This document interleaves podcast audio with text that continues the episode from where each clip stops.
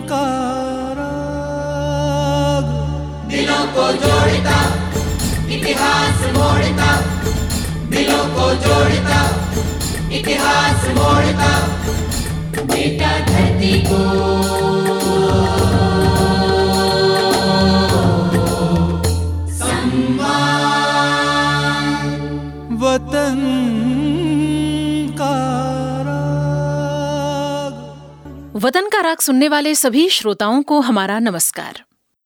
नौजवान साथियों, क्या हमें ये महसूस कराने के लिए कि हम गुलाम हैं और हमें आज़ाद होना चाहिए? किसी दैवी ज्ञान या आकाशवाणी की आवश्यकता है? क्या हम इंतज़ार में बैठे रहेंगे कि कोई दैवी सहायता आ जाए या फिर कोई जादू हो जाए कि हम आज़ाद हो जाएँ? क्या हम आज़ादी के बुनियादी सिद्धांतों से अनभिज्ञ हैं? जिन्हें आज़ाद होना है, उन्हें स्वयं चोट करनी पड़ेगी। नौजवानों, जागो, उठो, हम काफ़ी देर सो चुके हमने केवल नौजवानों से ही अपील की है, क्योंकि मानव प्रगति का संपूर्ण इतिहास नौजवान आदमियों और औरतों के खून से लिखा है। ये अंश है नौजवान भारत सभा लाहौर के घोषणा पत्र का, जिसे सरदार भगत सिंह ने युवाओं को संगठित करने के उद्देश्य से तैयार किया था। भगवती चरण वोहरा के साथ मिलकर भगत सिंह ने भारत की युवा शक्ति को जागृत और संगठित करने का प्रयास किया था और उनके आह्वान पर अनगिनत युवाओं ने अपना संपूर्ण जीवन देश को समर्पित कर दिया। भगत सिंह के संपर्क में आकर आजीवन क्रांति पथ पर चलने वाले ऐसे ही एक युवा थे पंडित किशोरी लाल। किशोरी लाल का जन्म पंजाब के होशियारपुर ज़िले के धर्मपुर गाँव में हुआ था। उनके पिता रघुवीर दत्त शास्त्री एक अध्यापक थे तथा भगत सिंह के चाचा सरदार अजित सिंह के पगड़ी संभाल जट्टा आंदोलन में सक्रिय थे। उनके बड़े भाई भी आर्य समाज के प्रचारक थे, जिनका अनेक क्रांतिकारियों से मिलना जुलना था। किशोरीलाल की आरंभिक शिक्षा धर्मपुर के ही प्राथमिक स्कूल में हुई। मैट्रिक की पढ़ाई के लिए वो क्वेटा गए, जो कि अब पाकिस्तान में है। क्वेटा में उनके पिता संस्कृत अध्यापक के पद पर नियुक्त थे। यहाँ से मैट्रिक की पढ़ाई पूरी करने के बाद किशोरीलाल ने उच्च अध्ययन के लिए डीएवी कॉलेज लाहौर में दाखिला लिया। डीएवी कॉलेज लाहौर में पढ़ते समय ही किशोरीलाल भारत नौजवान सभा के संपर्क में आए। उनके पिता और तीन बड़े भाई पहले ही राष्ट्रवाद की भावना से ओतप्रोत थे। परिवार में राष्ट्र चेतना के स्वर सदा से ही गूंज रहे थे। इसलिए किशोरीलाल का भारत नौजवान सभा से प्रभावित होना स्वाभाविक ही था, जिसकी स्थापना सरदार भगत सिंह ने की थी। इस सभा से जुड़ते ही किशोरीलाल भगत सिंह के सीधे और करीब संपर्क में आ गए। यही वो बिंदु था जिसने उनके जीवन की दिशा बदल दी। नौजवान भारत सभा का गठन एक महान क्रांतिकारी विरासत को पुनर्जागृत करने और आगे बढ़ाने के संकल्प के साथ हुआ था।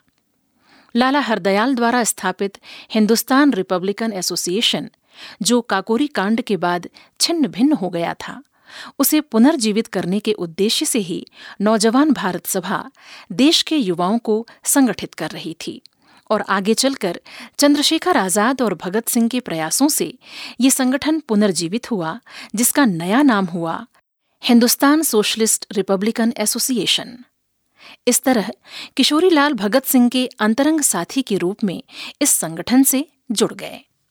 भगत सिंह के साथ बैठकों में शामिल होकर वे उनसे इतने प्रभावित हुए कि उन्होंने कॉलेज की पढ़ाई बीच में ही छोड़ दी और देश के लिए ही जीने मरने की कसम खा ली। जियो, या मरो जियो, या मरो वीर की तरह जियो, या मरो जियो, या मरो वीर की तरह जियो, या मरो जियो, या मरो वीर की तरह जियो। चलो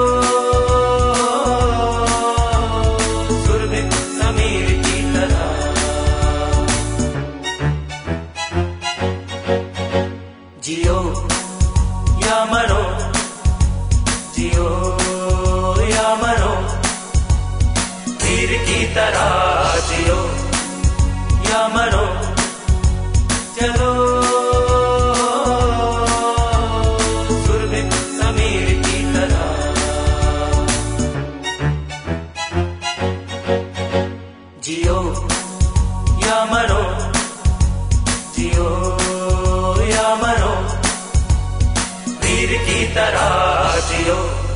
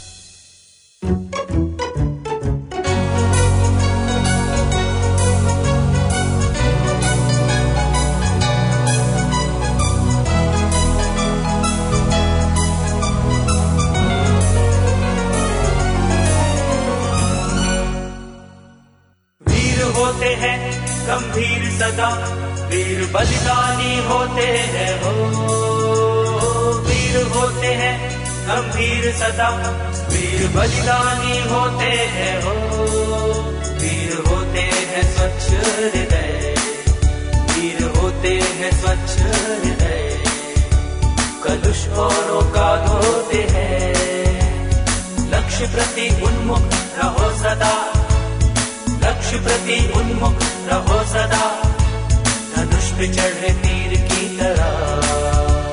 धनुष पे चढ़े तीर की तरह।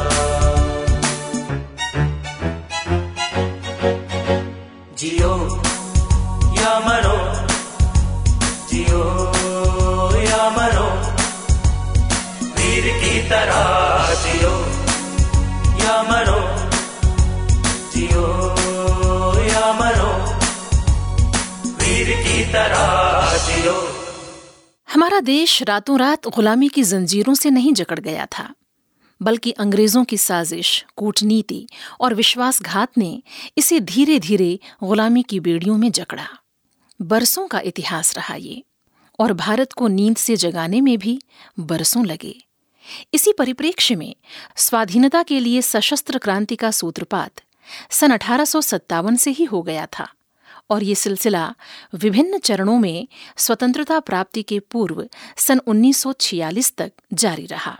इसी कड़ी में सन 1924 से 1931 तक लगभग आठ वर्ष हिंदुस्तान सोशलिस्ट रिपब्लिकन एसोसिएशन का दबदबा पूरे भारतवर्ष में रहा, जिसके लिए किशोरीलाल ने कितनी ही खतरनाक जिम्मेदारियों को पूरा किया। साइमन कमीशन की खिलाफत करते हुए लाला लाजपत राय शहीद हुए तो इस एसोसिएशन में खलबली मच गई और पुलिस कप्तान सांडर्स की हत्या का प्रण लिया गया, जिसे दल के सदस्यों के सहयोग से सरदार भगत सिंह और राजगुरु ने अंजाम दिया। गुलामी के इस दौर में ब्रिटिश राज के कानून बेहद सख्त थे। किशोरीलाल जानते थे कि क्रांतिकारी गतिविधियों के आसपास खड़े होने की भी कैसी कठिन सजा हो सकती है। लेकिन वो सरदार भगत सिंह के साथ कदम से कदम मिलाकर चल रहे थे। छोटी, बड़ी, खतरनाक या आसान, जो भी ज़िम्मेदारी उन्हें मिलती, वो जान हथेली पर लेकर उसे पूरा करते। अपने क्रांतिकारी जीवन की अनिश्चितताओं को देखते हुए ही उन्होंने ठान लिया था कि वो कभी विवाह नहीं करेंगे और वो आजीवन अविवाहित रहे। भारत के मुक्ति संघर्ष के इतिहास में तीसरे दशक के अंतिम कुछ वर्षों में सर्वहारा वर्ग की हड़तालों ने देशव्यापी रूप ले लिया था। मजदूरों की संगठित ट्रेड यूनियन गतिविधियाँ बढ़ती जा रही थीं। जन सामान्य में भी आक्रोश बढ़ रहा था। इन परिस्थितियों में पब्लिक सेफ्टी बिल और ट्रेड डिस्प्यूट बिल के ज़रिए ब्रिटिश हुकूमत द्वारा देश में उठ रही इन आवाजों को दबाने की मंशा साफ़ नज़र आ रही थी। इस साजिश के विरोध स्वरूप ही केंद्रीय असेंबली हॉल में बम फेंकने का निर्णय लिया गया था। कलकत्ता में भगत सिंह का परिचय अतुल गांगुली फणीन्द्रनाथ घोष और जतीन्द्रनाथ दास जैसे क्रांतिकारियों से हो चुका था। यहाँ उन्होंने अपने दल का एक कार्यालय भी खोला। यहीं उन्होंने दिल्ली, आगरा और कानपुर केंद्रों के लिए बम बनाने हेतु जतीन्द्रनाथ दास को सहमत कर लिया। इसके बाद उन्होंने कलकत्ता के साथियों की मदद से आगरा में बम बनाने की फैक्ट्री बनाई, जहाँ ट्रेनिंग के बाद क्रांतिकारी अलग अलग राज्यों में इस काम को अंजाम देने लगे। किशोरी लाल भी उनहत्तर कश्मीरी बिल्डिंग लाहौर में बम बनाने वाली इकाई में सुखदेव के साथ शामिल थे। पकड़े जाने पर क्या अंजाम होगा, ये जानते हुए भी वो निर्भीकता से अपने मिशन में जुटे रहे। 8 अप्रैल सन उन्नीस सौ उनतीस को सरदार भगत सिंह और बटुकेश्वर दत्त ने असेंबली हॉल में बम फेंका और अपनी गिरफ्तारी दी। बहरे कानों को खोलने की मंशा पूरी कर ली गई थी। अंग्रेज़ी हुकूमत की नींव हिल गई। अन्य साथी क्रांतिकारियों की तलाश तेज हुई। 15 अप्रैल सन उन्नीस सौ उनतीस को किशोरीलाल सुखदेव के साथ गिरफ़्तार हुए। वो बम बनाने, असेंबली में बम फेंकने और सैंडर्स को मारने की साजिश में शामिल पाए गए और उन्हें आजीवन देश निकाला, यानी काला पानी की सजा सुनाई गई।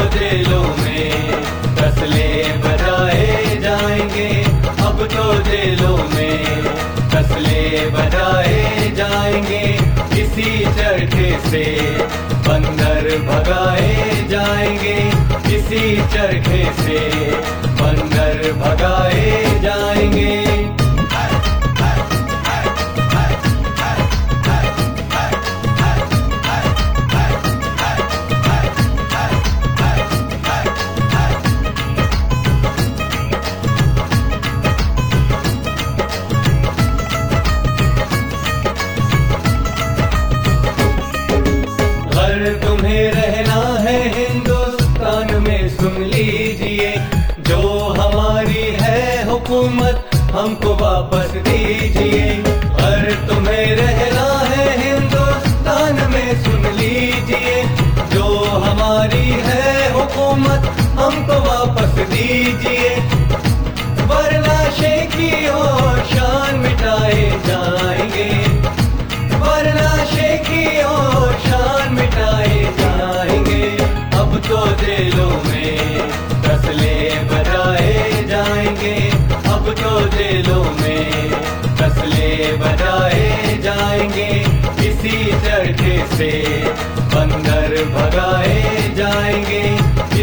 चरखे से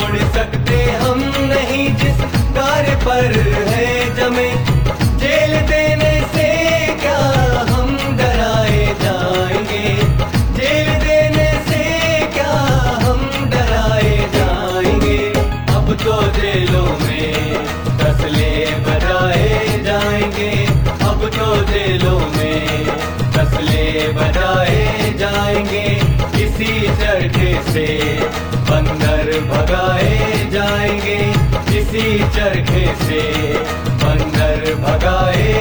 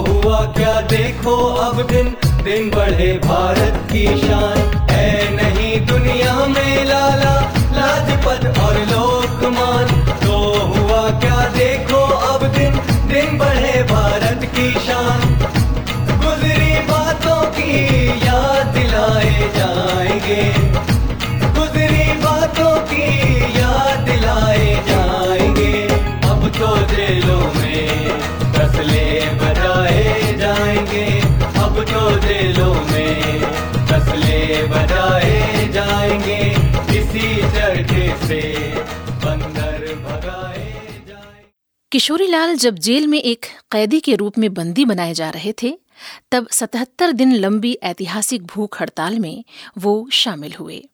उन्होंने मुल्तान, लाहौर और मोंटगोमरी की जेलों में अपनी लंबी सजा काटी। अपने विद्रोही स्वभाव के कारण लगभग पाँच साल उन्होंने एकांत कारावास में बिताए। जेल में रहते हुए वो कई कम्युनिस्ट कैदियों के संपर्क में आए और मार्क्सवादी साहित्य पढ़ना शुरू किया। इसका उन पर बहुत गहरा प्रभाव हुआ। उनके विश्व दृष्टिकोण में बदलाव आया और सन 1936 में जेल में रहते हुए ही उन्होंने पार्टी की सदस्यता के लिए आवेदन किया और सन 1942 में वो एक कम्युनिस्ट पार्टी के सदस्य के रूप में पंजीकृत हुए।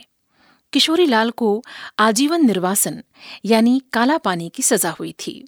लेकिन तत्कालीन सरकार ने उन्हें वहाँ भेजने के लिए कोई संवाद नहीं किया था, इसलिए पंजाब के गृह सचिव ने उन्हें अंडमान द्वीप भेजने के लिए अनुपयुक्त पाया और वो लाहौर तथा मुल्तान आदि की जेलों में रहे। सदाचरण के कारण 1 जुलाई सन 1943 को किशोरीलाल की सजा में छूट स्वीकृत हुई और तब तक उन्होंने 14 वर्ष से अधिक समय कारागृह में बिता लिया था। इसी को आधार बनाते हुए उन्होंने दंड प्रक्रिया संहिता की धारा चार सौ इक्यानवे के तहत बंदी प्रत्यक्षीकरण के अंतर्गत अपने रिहा होने का दावा भी प्रस्तुत किया।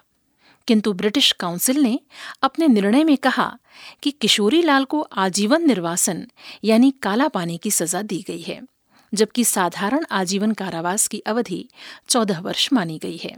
भले ही वो अंडमान के जेल में न हों, किंतु उनके मामले में ये अवधि 20 वर्ष होनी चाहिए। इस तरह उन्होंने लंबा, कठिन समय कारागृह में बिताया और सन 1946 में वे रिहा हुए। अपनी रिहाई के बाद ट्रेड यूनियन के मोर्चों पर उन्होंने बहुत ही उत्साह के साथ काम किया। इसके साथ ही कृषि और कृषकों के हित में भी उन्होंने बहुत महत्वपूर्ण कार्य किए। जमीनी स्तर पर लोगों की मदद के लिए उन्होंने कई प्रकल्प चलाए। हम जानते ही हैं कि भारत की आज़ादी के बाद भी गोवा पर पुर्तगाली शासन जमाए बैठे थे। गोवा मुक्ति आंदोलन में भी पंडित किशोरीलाल की भूमिका महत्वपूर्ण रही और सन 1961 में गोवा पुर्तगालियों से मुक्त होकर भारत में शामिल हुआ। किशोरीलाल ने जालंधर में पंजाब बुक सेंटर के प्रभारी के रूप में भी काम किया, तथा वे जालंधर में देशभगत यादगार समिति में भी बहुत सक्रिय रहे। पंजाब के निकट फगवाड़ा में एक सड़क दुर्घटना में वो गंभीर रूप से घायल हुए। उन्हें अस्पताल में भर्ती कराया गया। किंतु 11 दिन संघर्ष करने के बाद 11 जुलाई सन 1990 को वे उस अनंत ज्योति में लीन हो गए। नमन ऐसे महान क्रांतिवीर देशभक्त को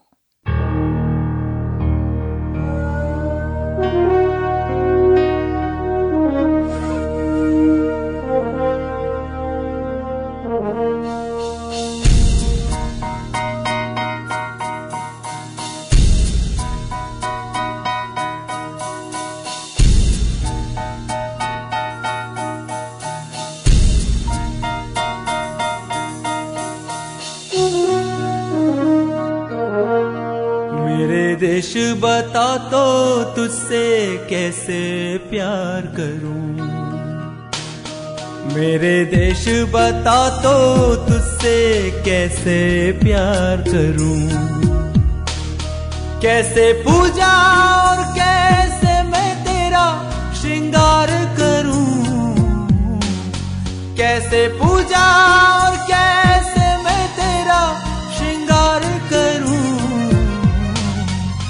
मेरे देश बता मेरे देश बता।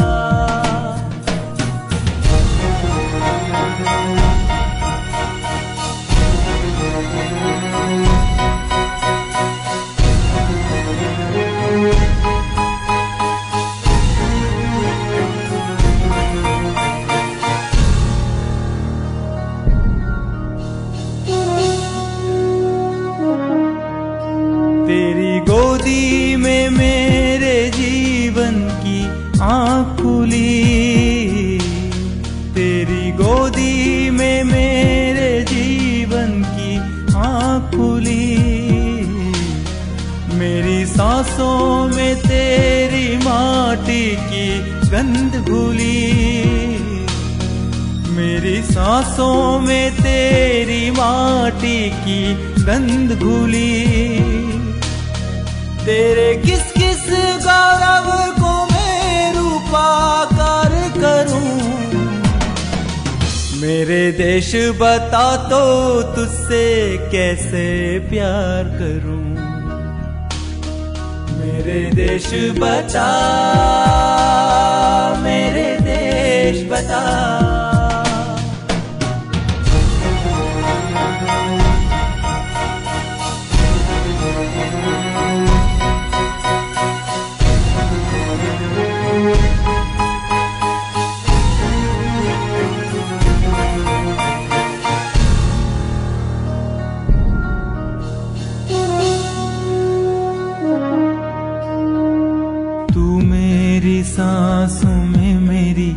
हर धड़कन में तू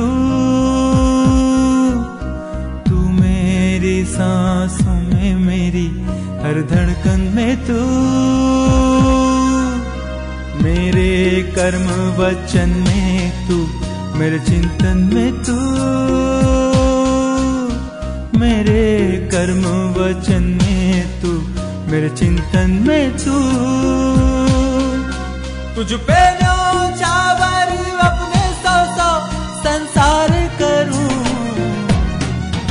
मेरे देश बता तो तुझसे कैसे प्यार करूँ? मेरे देश बता मेरे देश बता।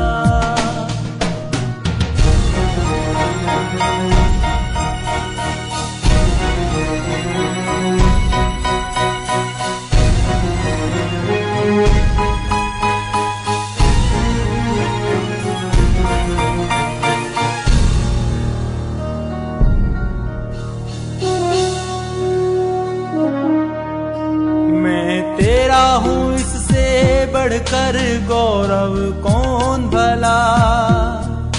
मैं तेरा हूँ इससे बढ़कर गौरव कौन भला? तेरे हित जीना मरना ये सबसे बड़ी कला। तेरे हित जीना मरना ये सबसे बड़ी कला। जितनी बार मिले जीवन अर्पित, हर बार करूँ।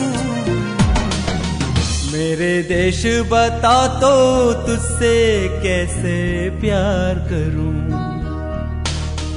मेरे देश बता तो तुझसे कैसे प्यार करूँ?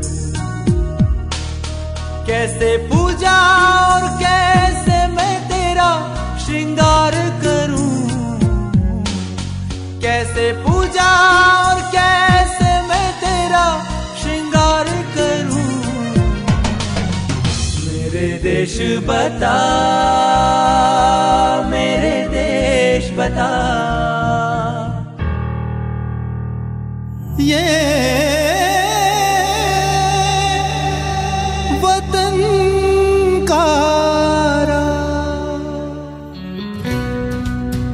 अभी आप सुन रहे थे कार्यक्रम वतन का राग। प्रस्तुति, स्वराज संस्थान संचालनालय, संस्कृति विभाग, मध्य प्रदेश शासन, भोपाल। ये